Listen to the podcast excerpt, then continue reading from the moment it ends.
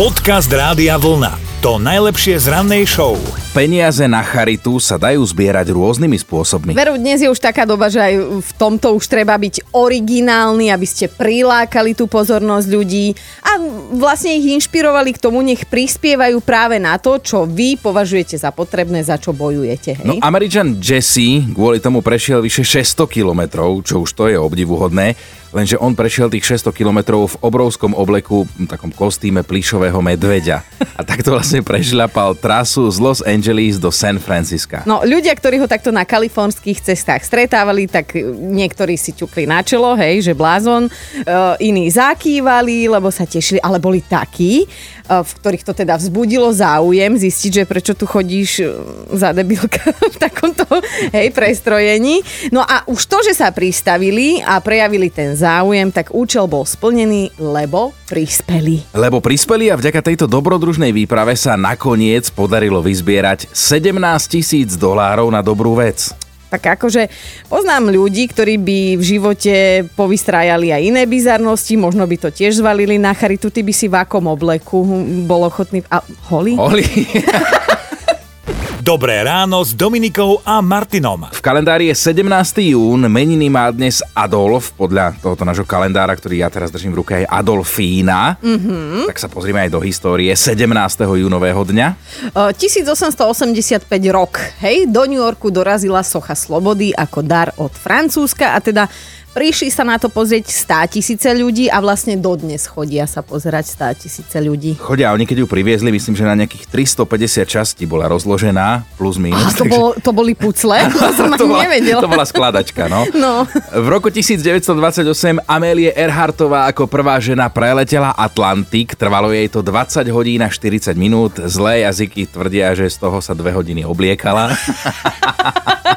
Ideme do roku 1939. Tam sa už asi neobliekal nikto, alebo posledný krát, mm. lebo vo francúzskom Versailles sa vykonali teda poslednú verejnú popravu gilotínou. V roku 1972 v USA pristihli 5 osôb, ktoré vnikli do sídla volebnej centrály Demokratickej strany vo Washingtone, kde chceli namontovať odpočúvacie zariadenia. Následkom bola potom tá slávna aféra Watergate, pre ktorú musel odstúpiť dokonca americký prezident Richard Nixon čo im tam pribudlo pár skríň, že, že si to nevšimli. No ale máme teda aj oslávenkyňu. 41 oslavuje Venus Williamsová. to je tá staršia z dvoch slávnych tenisových sestier. Ona sa profíčkou stala už v 14, stále je aktívnou hráčkou, tak happy birthday to you. Podcast Rádia Vlna to najlepšie z rannej show. Vážení, mali by ste vedieť, že aj korytnačky dokážu poriadne rebelovať. V Anglicku ušiel z domu 37-ročný tínedžer, Viem, že vám to celkom asi nevychádza, ale dovysvetlím, že bola to korytnačka, čiže 37 rokov, 57 kg, mm. poriadny kus, opancierovaný, korytnačka ostronohá konkrétne. No a tento tínedžer, preto ho tak nazývame, lebo hm, tieto zvieratka sa bežne dožívajú 50 až 150 rokov, takže tento mladý tínedžer Korytnačiak si možno práve prechádza tou prvou fázou mladickej rebélie. Tak áno, on má vo svojom veku 37 rokov na krízu stredného veku ešte čas. Dôležité ale je, že teda fešáka chytili a v zdraví ho vrátili domov. Inak keď tak nad tým rozmýšľam, hej, že korytnačka mm-hmm. s tou svojou bežnou rýchlosťou, že kam to až ten rebel dotiahol, že či 2 metre od plota, alebo ho mm. našli za vchodovými dverami po týždni. Dobré ráno s Dominikou a Martinom. Maťu máme na linke, ahoj.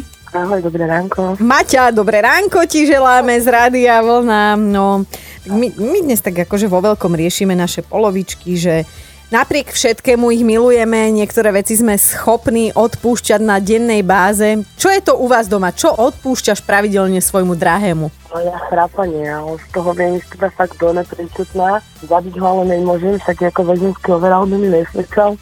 Ale ako to je boj každú noc, každú jednu noc, to je naštartovaná košečka s motorovou pilovkou milá.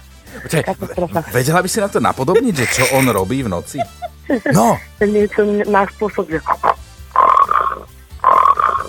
ja počujem môjho tata, ale takto som ho počula. On spal dole a ja hore v detskej som to cez eh, to potrubie krbové počula. jak takto chrápči. Takže ja ťa viem úplne pochopiť, e, tiež som ho nemohla zabiť. Áno, no však rozumieš, nedám sa zavrieť, mám malé dieťa, no vieš. On by vyrastalo bez otca a on by tam pílil uši niekomu no. ďalšiemu. Maťa, pozdravujeme ťa, krásny deň želáme, ahoj. No, podobne, Ahoj.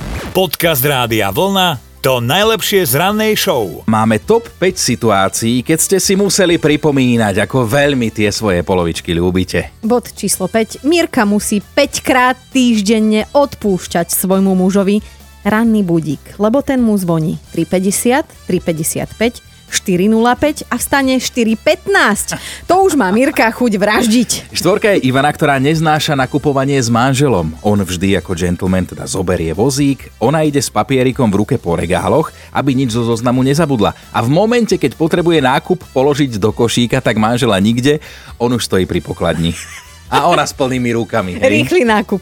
Ideme na trojku. Eva sa dokáže naštartovať hneď ráno v kuchyni. Jej muž ešte nezistil, že šálka špinavá od kávy sa dá umyť alebo nebodaj vložiť do drezu či umývačky. Vždy Euke skrátka tá šálka kýva z kuchynskej linky. Dvojka je Timea, ktorá má neskutočné nervy, keď sa opýta svojho muža, či je hladný. On že, "Mm, nie, cicuš, nebudem už dnes jesť, doma dosť ma je.